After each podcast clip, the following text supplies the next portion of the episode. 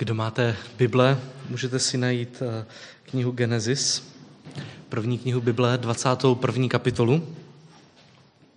A budeme číst eh, potom za chvíli od 8. verše. A jenom možná takový krátký úvod. A cílem mého dnešního kázání jsou asi takové tři, čtyři.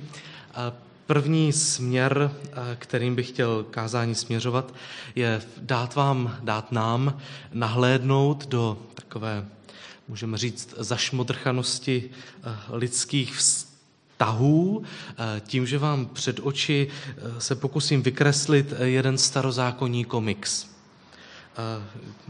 Když by možná někdo psal Bibli dnes, tak by možná psal trochu jinak. Mladí lidé hodně čtou komiksy a nejsou to jenom čtyřlístky, ale má to, jsou takové jako bohatší. Takže vám eh, vykreslím před oči jeden komiks, eh, který bude o zašmodrchanosti lidských vztahů. A druhé, chtěl bych vám ukázat, že Pán Bůh je hlavním hrdinou v těch příběhů a, a specificky konkrétně dnes se zasoustředíme na to, eh, že i ta nejlepší lidská snaha, i to nejlepší, co ze sebe já dokážu vytřískat, tak je vlastně smrtelně málo. A Bůh je hlavním hrdinou, protože přijde, přichází a doplňuje to, kde má snaha už narazila na své limity.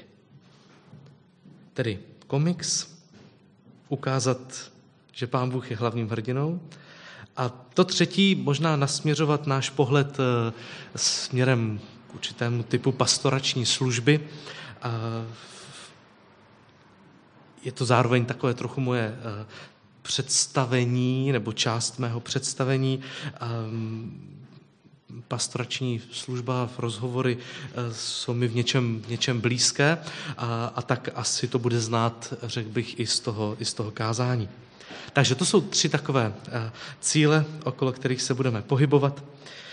Když se podíváte na knihu Genesis, tak eh, zjistíte, že velkou porci jí tvoří eh, taková sága jedné rodiny, rodiny Abrahamových. A tak ti začínají u toho Abraháma, pak je tam ten Izák, Jákob, včetně tedy jejich všech možných různých manželek, hlavních i vedlejších, dětí, hlavních i vedlejších, přátel, nepřátel a pána Boha, a to je taková jako ta hlavní linie. A je to opravdu velkolepé literární dílo. Ty příběhy jsou tak hluboké, že jsme je nebyli schopni jako lidé zapomenout a neseme si je stále sebou. A ta pozornost knihy Genesis poměrně jasně zůstává pořád zaměřena na ty, na ty hlavní, na tu hlavní linii božích vyvolených, čímž nám autor tak nějak předkládá hrdiny, se kterými se identifikujeme, že? Když nám nějaký literární nějaký spisovatel napíše román a je v něm nějaká hlavní postava, tak většinou chce, abychom se s ní nějak identifikovali a když ji někdo ubližuje, tak nám to vadí, že? Třeba. A ovšem v, ten příběh, který jsem dnes vybral, je trochu zvláštní v tom, že od té hlavní linie božího vyvoleného lidu se udělá taková odbočka a ukáže se, že pán Bůh působí i v životě e, stínových hrdinů, těch, kteří tak jako po cestě odpadnou, protože to není ta hlavní linie. Tedy ten příběh nám ukazuje, nám, kteří jsme čtenáři toho příběhu, jak pán Bůh působí v životě těch, kteří jsou někde tak jako uhnuli, nebo někde jsou trošku mimo, někde jsou dál od nás a, a, a možná i naší vlastní vinou. A ten příběh je o tom, že i v jejich příběhu, na jejich poušti je hospodin. A někdy se nám tomu těžko věří, že pán Bůh může být na obou dvou stranách válečné fronty – máme dva lidi, kteří spolu bojují, nějak jdou proti sobě, těžko si představujeme, že Pán Bůh může být jaksi na obou stranách. Ne, že by se vším souhlasil, ale co se dá dělat, že? Eh, může být na obou stranách. O tom je dnešní příběh. Takže Genesis 21. kapitola od 8. verše. Dítě rostlo a bylo odstaveno. Byl to tedy Izák. V den Izákova odstavení udělal Abraham velkou hostinu. Takže mám tu první takový jako intro obrázek, velká hostina, malé miminko, nebo už takové, jako, co už je jasné, že, nebo je větší pravděpodobnost, že přežije v tehdejší době, že jo? to nebylo samozřejmé, takže to, ta oslava se dělala, až když bylo jasné, že teda dítě, dítě pravděpodobně přežije. A, a dostane, bude nějak jako růst a zrát, takže se dělá hostina pro toto, nebo okolo tohoto dítěte. A bokem se tam pohybuje předchozí syn, syn z jiného vztahu, Izmael, už, tento, už v této době pubertální kluk, který, to známe z rodin, tam začne dělat trošku zlo. O tom je devátý verš. Když Sára viděla, že syn egyptianky Hagary, ten Izmael, kterého Abrahamovi porodila, se Izákovi, tomu malému miminku, posmívá, nebo škádlí ho, nebo ubližuje mu, řekla Abrahamovi, vyžeň tuto otrokyni i jejího syna, neboť syn této otrokyně nebude dědicem spolu s mým synem Izákem. Abraham byl z toho velmi skleslý, vždyť to byla záležitost jeho syna. A tak první komiksový obraz můžete si představit starého muže, víc jak stovka mu je, starý muž přechází mezi dvěma stany, v jednom bydlí Hagar a její pubertální syn a v druhém bydlí Sára a její malé miminko. Je to jeho rodina, obojí je jeho rodina. A, a on tak jako přechází, neví, a ta rodinná atmosféra, to, co se odehrává mezi těmi ženami a mezi těmi syny a mezi ním a jimi, e, tak začíná být velmi vyostřené. Vyostřuje to Sára. E, my chlapi se asi dovedeme vžít trošku do Abraháma, dokud to nějak jde, tak jako fungujeme, jakmile začne růst nějaký tlak, tak už prostě se s tím hold nedá nic dělat. E, někdy potřebujeme k něčemu přitlačit a tak tady Sára tlačí, tlačí, tlačí. E, fakt to už dál nejde, rozhodni se, buď to já nebo ona. Zjednodušeně řečeno můžeme říct. A Abraham neví. Jsou to dva synové. Jednoho už skoro vypiplal. Ten druhý je teprve v plenkách tak neví. A přešlapuje. Určitě jste zažili a lidi, kteří takto přešlapovali, nevěděli. Dvě rodiny, dvě situace, jedna horší než druhá. V podstatě jsem na křižovatce, kde není e, možné se rozhodnout správně. Když to všechno nechám, tak to doma bude katastrofa. Když jednu ženu pošlu pryč, tak to bude blbý pro ní, když druhou, tak to bude zase blbý pro ní. Každopádně já z toho vždycky výjdu jako ten, kdo o někoho přijde. Buď to o rodinné pohodlí, anebo o Sáru, anebo pro o Hagar a jejího syna. A tak Abraham neví, nerozhodně tápe. A najednou do toho vstupuje pán Bůh Bůh však Abrahamovi řekl, nebuď skleslý kvůli chlapci a své otrokyni. Poslechni Sáru ve všem, co ti říká, protože v Izákovi bude povoláno tvé símě. Syna otrokyně také učiním národem, protože je tvým potomkem. A tak tady pán Bůh přichází, Abraham neví, sbírá síly, ale není schopen se rozhodnout, naráží na své vlastní limity. Naštěstí díky Bohu je tu pán Bůh, který tedy zasáhne a poradí mu. Poradí mu, nech si Sáru a Izáka, um, Hagar a Izmaele Holt budeš muset pustit. Není to dobrý, ale je to menší zlo. A protože ví pán Bůh, že to pro Abraháma je tak těžké uh, se vzdát a Hagar a Izmaele, tak, tak mu k tomu ještě poví takové zaslíbení. V podstatě můžeme říct, že mu tím dává najevo, neboj se, já se o ně postarám sám. Ty si narazil na svůj limit, ty už se o ně nemůžeš postarat, ty na ně už nebudeš mít dosah, ale já ano. A já se o ně postarám. Takže první obraz.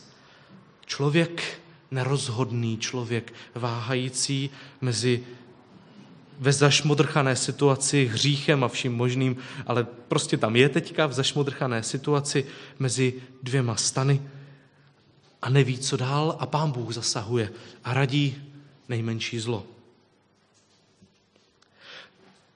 Co tedy Abraham udělá? Pojďme si číst obraz druhý, to bude. Abraham vstal časně ráno, vzal chléb a měch vody a dal to Hagaře. Položil jí to na ramena a poslal ji s dítětem pryč. Odešla a bloudila v pustině Beršeby. Druhý obraz. Kdyby to byl komiks, tak je tam žena, která na sobě nese nějaký vak s vodou a nějaký vak s chlebem a doslova ten text říká, že na ní naložil i toho syna, což vzhledem k tomu, kolik mu bylo let, asi je spíš myšleno symbolicky, že na něho byla sama, že, z něho, že za něj měla teď zodpovědnost. Pán Bůh, teda Abraham, který na boží příkaz um, Hagar takto zatížil má břemeno vody, jídla, syna a bloudí pustinou. Tak si ji představte, jak by to, jak by to ten komiksový artista eh, namaloval, jak bloudí pustinou a nese svého syna a zbytky, nebo to, co, to, co dostala. A u Abrahama si tu můžeme všimnout toho, že i on eh, znovu dělá to nejvíc, co může. Pošle je brzo ráno, dokud ještě nesvítí pořádně sluníčko, aby aspoň se dostali co nejdál. Eh, dá jim aspoň něco k jídlu a něco k pití. Víc toho ani ona neunese a zase jí nemůže dát nic moc víc, protože by se Sára zlobila, protože prostě Izmael nemůže dědit, takže může dostat jenom jídlo na jeden den. A taky to ten Abraham dá, je to nejvíc, co může, a i tak je to v podstatě smrtelně málo, protože ji, ji posílá na smrt do pustiny. Nejvíc, co můžu v blbé situaci a stejně smrtelně málo.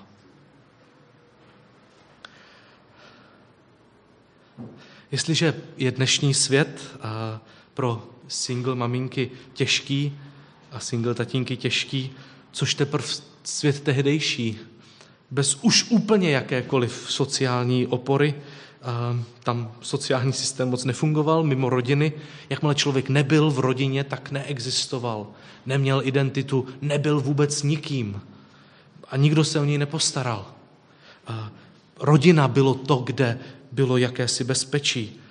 Státy a tak nefungovalo, byly to kmeny. Tedy poslat Hagar pryč znamenalo opravdu poslat ji v podstatě na smrt. Tak vidíte druhý obraz? Zase možná v něm vidíte sami sebe nebo někoho jiného, koho znáte ze svého okolí.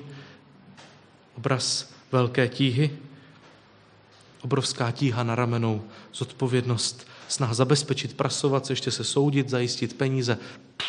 Balík. Tak už by mohl být další obraz trošku lepší, že? Otočíme stránku. A, ah, ono ne. 15. verš. Když voda v měchu došla, odložila dítě pod jedno křoví. Odešla a posadila se naproti, opodál na dostřel luku, neboť si řekla, nebudu se dívat na smrt tohoto dítěte. Tak seděla naproti, pozvedla hlas a plakala. Jestliže byl předchozí obraz tvrdý a drsný, eh, tak je tento ještě snad horší. Eh, vždyť v tom předchozím obraze eh, matka se synem šli spolu. Ona jej dokonce symbolicky nese. Ale v tomto dalším obraze jsou oba dva oddělení. Matka někde sedí žíznivá, hladová, z beznaděje, sedí na v pustině a ten syn je odložený někde pod nějakým trnovým keřem, kde je možná zbytek stínu ještě. Zase vidíme to, že maminka položila syna právě na toto místo. Opět ten motiv toho, že dělá to nejlepší, co může. Alespoň tedy najdu stín. Nemám vodu, nemám tamto, tamto, tamto, nemám bezpečí, nemám manžela, jsem tady úplně sama, nemám vůbec nic, alespoň teda, že tady je ten keř, tak ho tam položím, protože dál už ho neodnesu. Nechá ho tam ležet pod tím keřem. Dělá to nejvíc, co může a zase je to v podstatě smrtelně málo. Naprosto to nestačí k jakékoliv záchraně. Opustí ho a sedne si bokem. Zajímalo by mě, eh, jak eh, co to ve vás vyvolává, tento obraz? Maminky, která ho tam nechá a poodejde dál. Předpokládám, že v některých z nás se vzedme takový možná až hněv. Proč ho tam nechala? Tak to aspoň tam jako nemůže s ním být? Proč musí odcházet pryč? A, a autor textu to předpokládá, předpokládá tu naši zmatenost a ten náš odpor k té její sobeckosti, proč ho tam nechává samotného. A vysvětluje nám to, dává nám nahlédnout do její mysli. Co si řekla? Nemohla se dívat, nebudu se dívat na smrt toho dítěte. Nejde to se na něj dívat. Tak moc mě to bolí.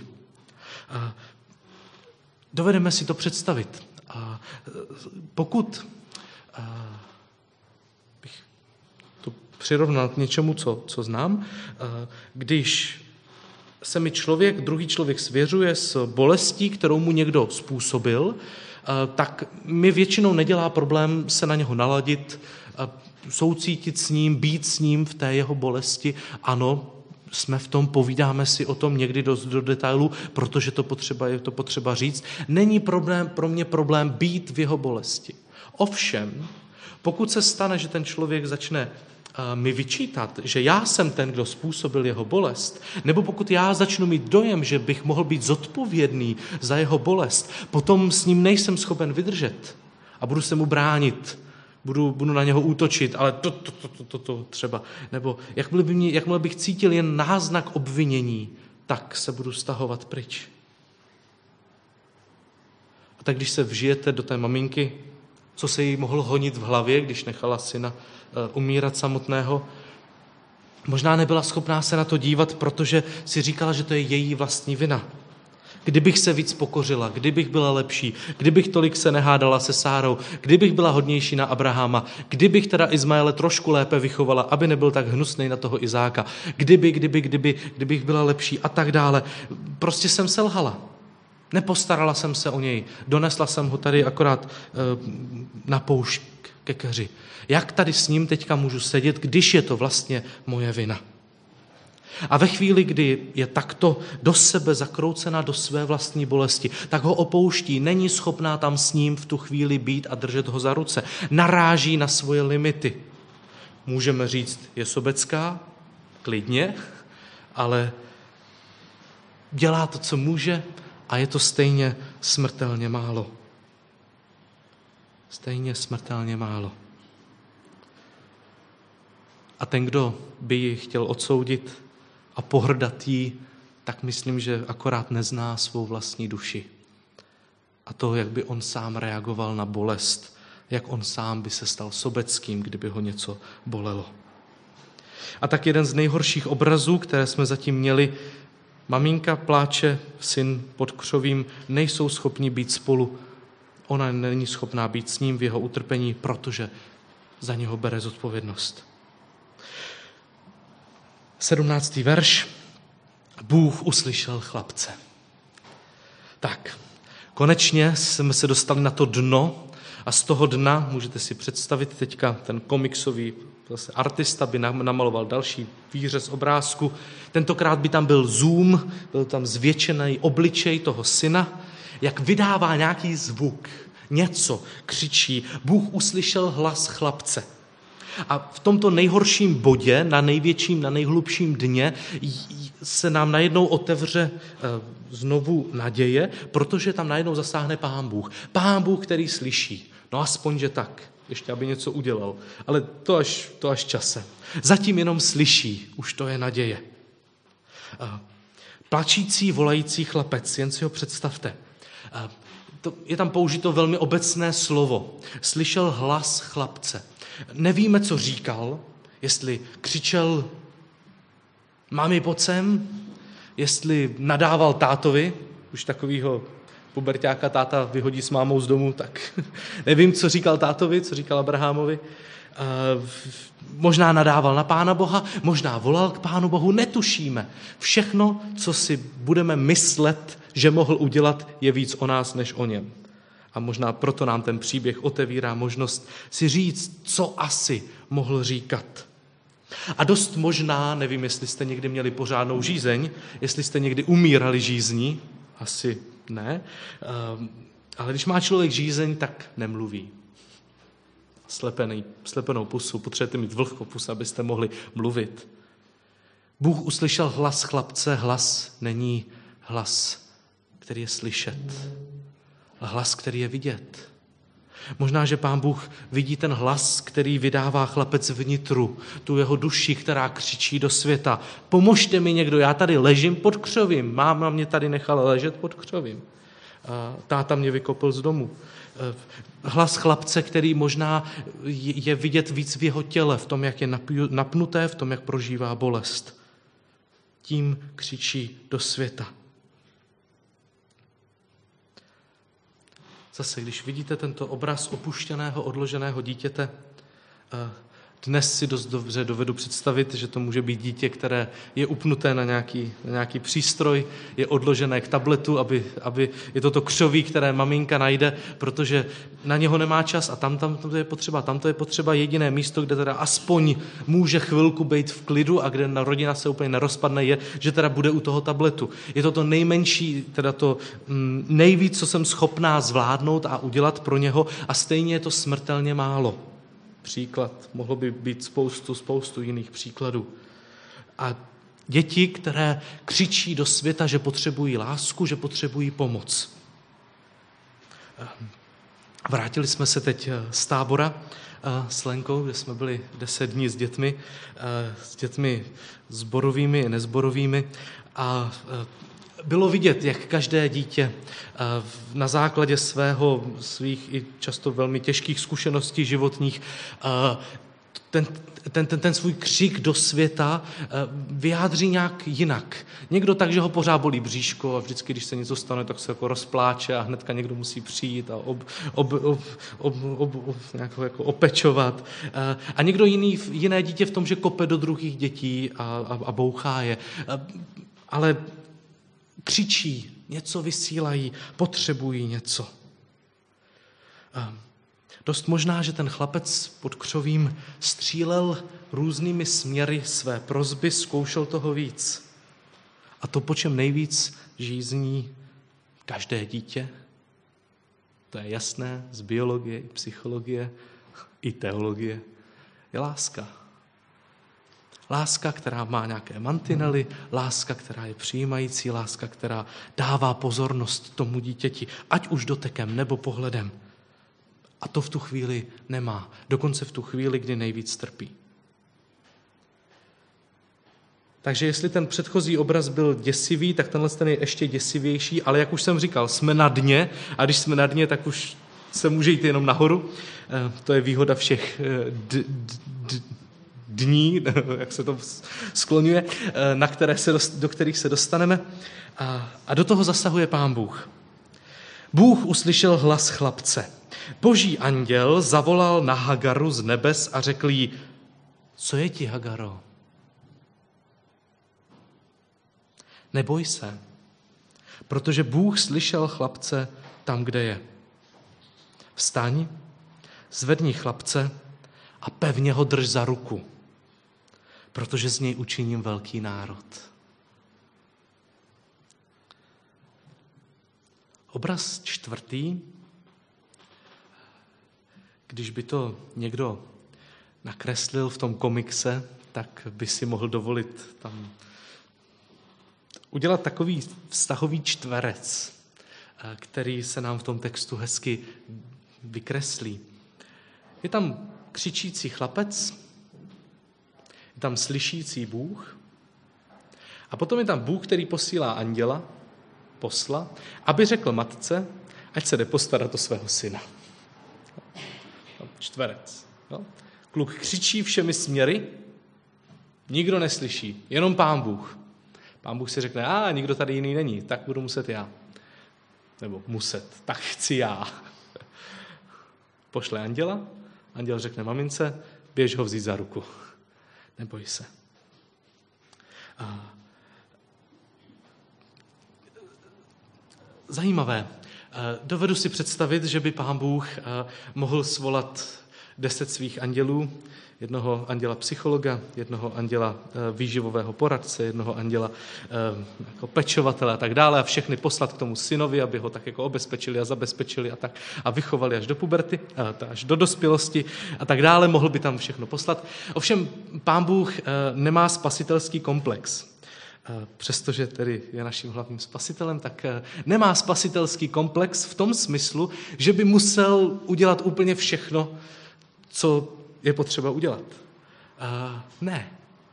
Dělá jaksi jen to, um, to, to, to, to nejmenší, co on může udělat proto, aby se dole na zemi, nebo na zemi, uh, udál ten největší zázrak. To nejmenší, co můžu udělat proto, aby se situace zachránila. Tu jednu jedinou věc, která stačí k tomu, aby už to dál šlo svou vlastní cestou.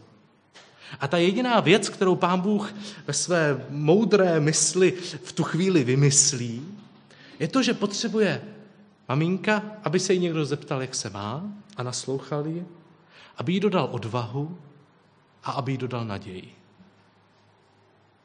To je boží intervence. A tak pošle anděla, aby tady tuto maličkost udělal s maminkou, protože ví, že když se postará tady o maminku a když maminka bude vědět, že se jí někdo zeptá na to, jak se má, protože to je to první, co ten anděl dělá, že jí někdo dodá odvahu a že jí někdo dodá naději, tak najednou ona sama přirozeně, tak, jak její mateřsky vlastní, překoná ten limit, který je bránil k tomu, aby se postarala o svého syna a postará se o něj. A nemusí se o něj starat pán Bůh ani sociální systém, protože se někdo postaral o maminku, která se teď najednou může postarat. To je ta zvláštní, zvláštní boží intervence. Opravdu jako by to nejméně, co může udělat. Ale co má největší efekt? Říká se, že nejlepší manažeři jsou ti, kteří, ne ti, kteří dělají spoustu práce a běhají od jednoho k druhému a dělají všechno, ale ti, kteří dělají to nejnutnější, co je potřeba k tomu, aby to fungovalo a aby ti lidé, kteří jsou pod nimi, byli zmocněni k tomu dělat to, co mají dělat. A nejlepší psycholog je ten, který um, nezadává úkoly sám sobě do dalšího setkání, ale který um, dovede ukázat druhému člověku, že on sám může i v té blbé, pardon, blbé situaci něco málo udělat.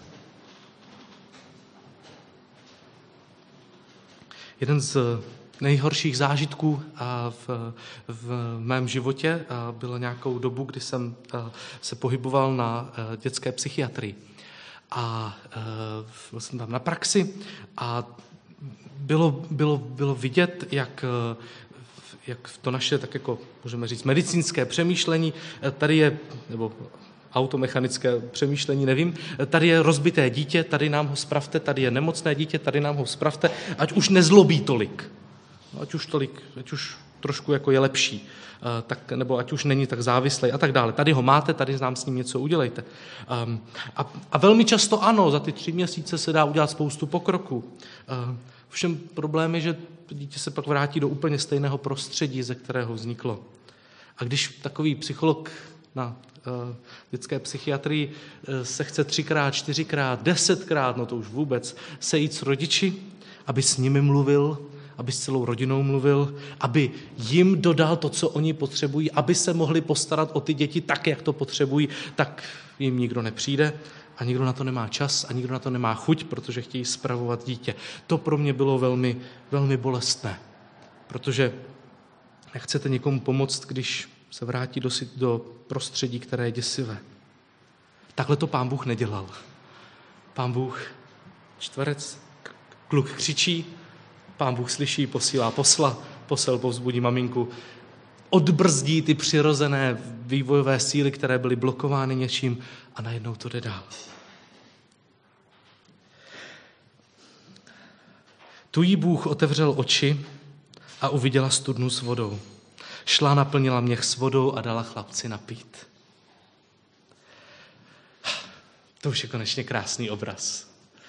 Představte si zase, ten komiksový artista zazumuje, jenom taková ikonická, takový ikonický obraz. Maminka s měchem vody, která eh, dává pomalu napít, nemůže hnedka rychle, jinak mm, má rozpraskané rty syn, ale tak trošku aspoň, už je tam naděje, tak dává napít svému synovi, drží ho a syn je rád, že konečně maminka vyslyšela jeho volání, že pochopila, co potřebuje a, a jsou tam spolu. Krásný obraz. A zase je v něm obrovská hloubka. Hagar není schopná vidět studnu, když vidí všude jenom překážky a problémy. Mnohokrát jsem seděl s lidmi, kterým jsem nabízel různé studny. Můžete zavolat tam a tam a to mi stejně nepomůže. Můžete zkusit ještě tohle, a to už jsem zkoušel, a ještě tamto. Tak mám občas pocit, že ukazuju na studny a na spoustu zdrojů a ten člověk pořád ne, ne, ne, ne, ne, ne, ne. Proč? Protože nemá naději. A tak pán Bůh nejdřív dodává ženě naději, a když už má naději, když už, když už se eh, zachvěje nadějí a tu naději vtělí do svého těla a je ochotná najednou eh, vidět, taky pán Bůh otevře oči a najednou, hele, studna. To jsem vůbec nečekala, že tady je studna. To jsou mi věci. A najednou se věci úplně mění. Jenom proto, že jí pán Bůh dodal naději.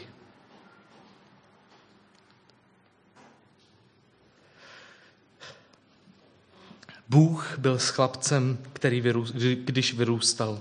Usadil se v pustině a stal se velkým lukostřelcem. Bydlel v páranské pustině a matka mu vybrala ženu z egyptské země. Tak.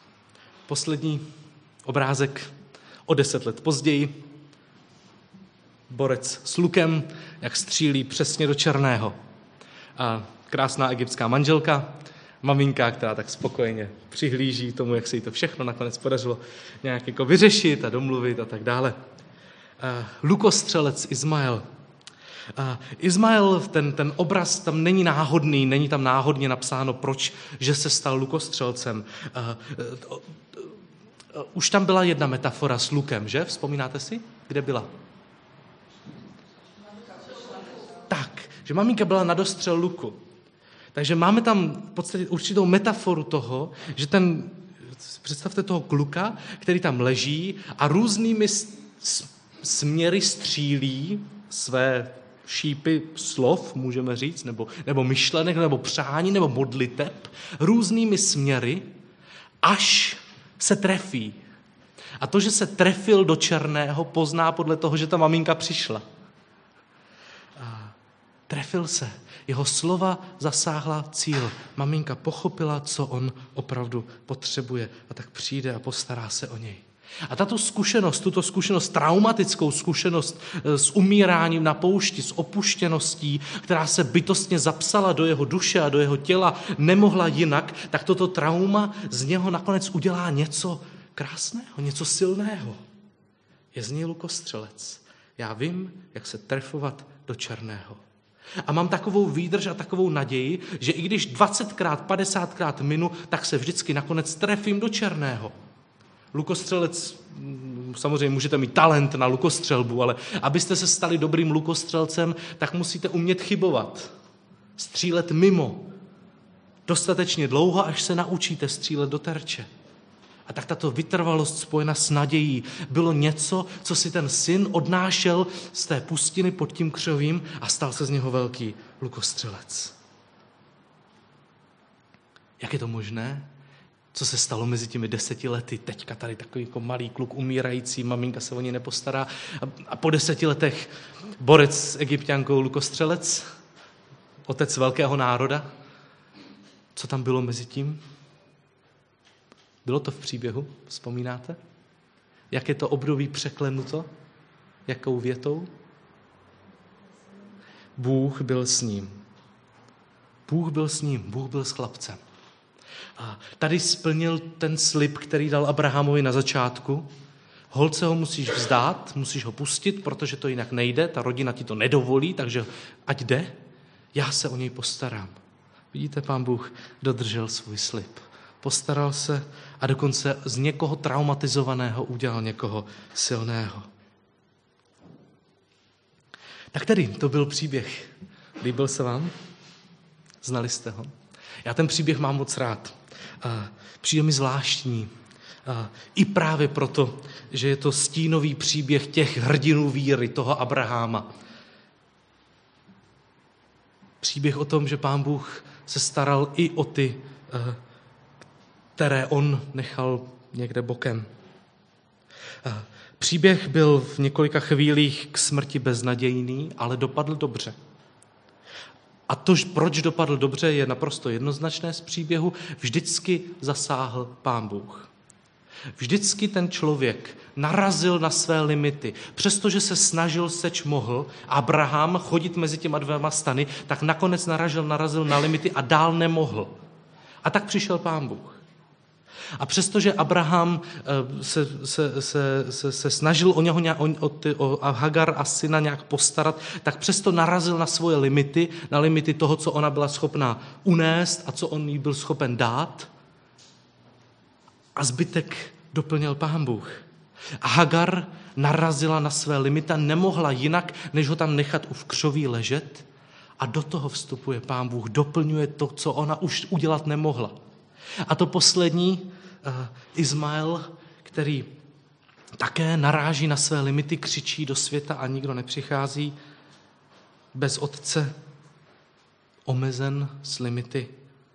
A do toho najednou přichází pán Bůh, který o něho pečuje a je s ním, je mu otcem, tak jak to říká žalmista v žalmu, tuším, že 27. I když mě otec, i kdyby mě opustila o matka nebo otec, hospodin mě k sobě přivine. I to je zkušenost Izmaele, který narazil na své limity a to, kde dál už nemohl, tak přistoupil, vstoupil pán Bůh. Co bylo tedy cílem tohoto kázání? Chtěl jsem vám dát nahlédnout do zašmodrchanosti lidských vztahů. Každý z nás, vás máme určité zašmodrchanosti, viděli jsme v příběhu možná přímo sami sebe, možná někoho jiného, možná sami sebe v trošku jiných kulisách, ale podobně.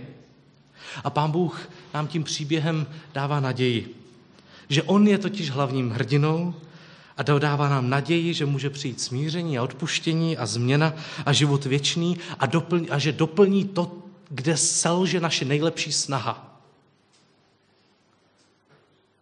A díky tomu, že máme tuto naději, tak můžeme se vůbec snažit. Jenom když mám naději toho, že moje snaha má smysl, protože to Pán Bůh doplní, tak má smysl se snažit. Když jsem teďka na táboře tak sledoval to hemžení na táboře těch dětí a vedoucích a tak, tak bylo spoustu interakcí mezi nimi, které jsem sledoval, které se mi nelíbily. Když jeden kluk chytne druhýho a začne ho žduchat a když si spolu nadávají a, a když vedoucí na sebe jsou hnusní a jsou na sebe drzí a tak dále. Eh, spoustu, spoustu hnusných věcí. Eh, a člověk, já si pak řeknu, to už na to kašlu, eh, žádný další tábor. Lepší nic nedělat. Tady se člověk snaží, připravuje a to nejlepší, co ze sebe dostane, je stejně systém, který, stejně tam jsou hříšní lidi. Jako, a já taky. Jo? Stejně, stejně, stejně. A, a pak se na ten tábor podívám znovu, a tentokrát s nadějí. A, a najednou vidím, možná se mi taky otevřou oči, a vidím, že tam došlo ke spoustě interakcím, které byly dobré. Že tam bylo spoustu smíchu, Moje manželka je na to expert. Hrála tam krásného Hracka, rozesmála mnoho dětí mnohokrát. A spoustu dětem jsme pofoukali bolístky, a spoustu dětí jsme naučili písničky. A došlo tam k mnoha, mnoha, mnoha pozitivním interakcím. A přestože i když bych se já snažil seč můžu, tak to dopadne smrtí, to tak je, skončí to blbě, moje snaha nikdy nebude úplná, tak mám naději, že Pán Bůh dodělá to, co já už nemůžu. Odeslal jsem děti zase zpátky domů, některé z nich zase do jejich nevěřících prostředí, aniž by mi řekli, já už jsem křesťan a teďka už budu chodit do církve každý den. Ne, to neřekli, takže nechávám Pánu Bohu, pán, ale Pán Bůh se o ně postará. Bylo zase to nějaké semínko. Pán Bůh se o ně postará. Chtěl jsem vám tedy dát nahlédnout do zašmodrchaných lidských vztahů, ukázat, že Pán Bůh je hlavním hrdinou a že doplňuje to, kde my už nemůžeme, tak jako je to i s naší spásou. A chtěl jsem nasměřovat váš pohled možná k takové pastorační službě. A tak, jak jsme měli příležitost přemýšlet a meditovat nad tím úvodním textem, pán Ježíš říká svým učedníkům, jako otec poslal mne, tak posílám já vás. Tak jsme to my, tělo Kristovo, které vstupuje do světa. My jsme ten anděl v tom čtverci, někdo křičí, někdo potřebuje něco, možná nějaké dítě, možná ne. Volá k Bohu a pán Bůh posílá posla, anděla. A možná anděla z masa a kostí, možná člověka, možná Krista a možná Krista vtěleného v církvi. Posílá k tomu, aby přišel a povzbudil a posílil, dodal naději, pomohl ukázat zdroj. To je naše role, to je moje role, to je vaše role. A, a úplně konkrétně, zase mluvím hodně obecně možná, možná úplně konkrétně. A hodně se mi v tom příběhu líbí právě ta myšlenka toho, že Pán Bůh jde takto oklikou. Že vymyslí to nejmenší, co, já, co on může udělat pro to, aby se stal zázrak. A to udělá, povzbudí maminku a najednou už to jde samo a najednou se stane zázrak. Jestliže přistupujete k druhým lidem, kteří trpí a, a, a vidíte rodiny, které jsou rozpadlé a tak dále, a, a, a leží vám to na srdci a chcete se za ně modlit, tak jsem slyšel spoustu modliteb a sám jsem je řekl takové jako obecné, jako pane Bože, ať už je jim líp, ať tam se tak tolik nehádají, ať tam mají pokoj a tak. E, trošku mám dojem, že takováto modlitba e, je příliš obecná příliš obecná. Co kdybych se modlil tak dlouho a nechával Božího ducha mi dávat obrazy a, a, a nasměřovávat můj pohled k tomu, až, až dojdu k tomu, co je ta jedna věc, nebo co je to málo, co stačí udělat proto, aby se tady věci pohly dál. Byla rodina, která byla velmi zašmudrchaná. A ta malá intervence, která pomohla, bylo, že tatínek každý den dvě minuty držel svou dceru za ruku. Změna. Obrovská změna. Ta, ta, ta, ta rodina se úplně překopala. A v podstatě došlo jenom k malé, malé intervenci, k malé změně, která v podstatě uh, hraničí se zázrakem. A tak, když se budete modlit za druhé lidi, kteří potřebují, uh, potřebují pomoc, u kterých vnímáte jakousi zašmodrchanost a loží vám na srdci. Zkuste se za ně nemodlit jen tak obecně, ale zkuste se modlit tak dlouho a ptát se, pane Bože, kde je ten terč, do čeho, do čeho střelit, do čeho trefit, za co se modlit. Třeba maminka potřebuje o dvě hodiny spánku denně víc, anebo aspoň jednou se pořádně vyspat. Třeba by rodině pomohlo, když by každý večer po osmé už nefungoval internet jak moc by se věci změnily, kdyby se změnila jedna jedna malá věc. Tak to přichází i Pán Bůh do našeho světa. Tak tedy víme, že cokoliv nejlepšího my sami uděláme, ať už vůči sobě nebo vůči druhým, je stejně nakonec smrtelně málo. Ale máme naději v Bohu, že se můžeme přesto snažit. Vždyť On doplní to, kde my selháváme a doplní to, kde my už nestačíme.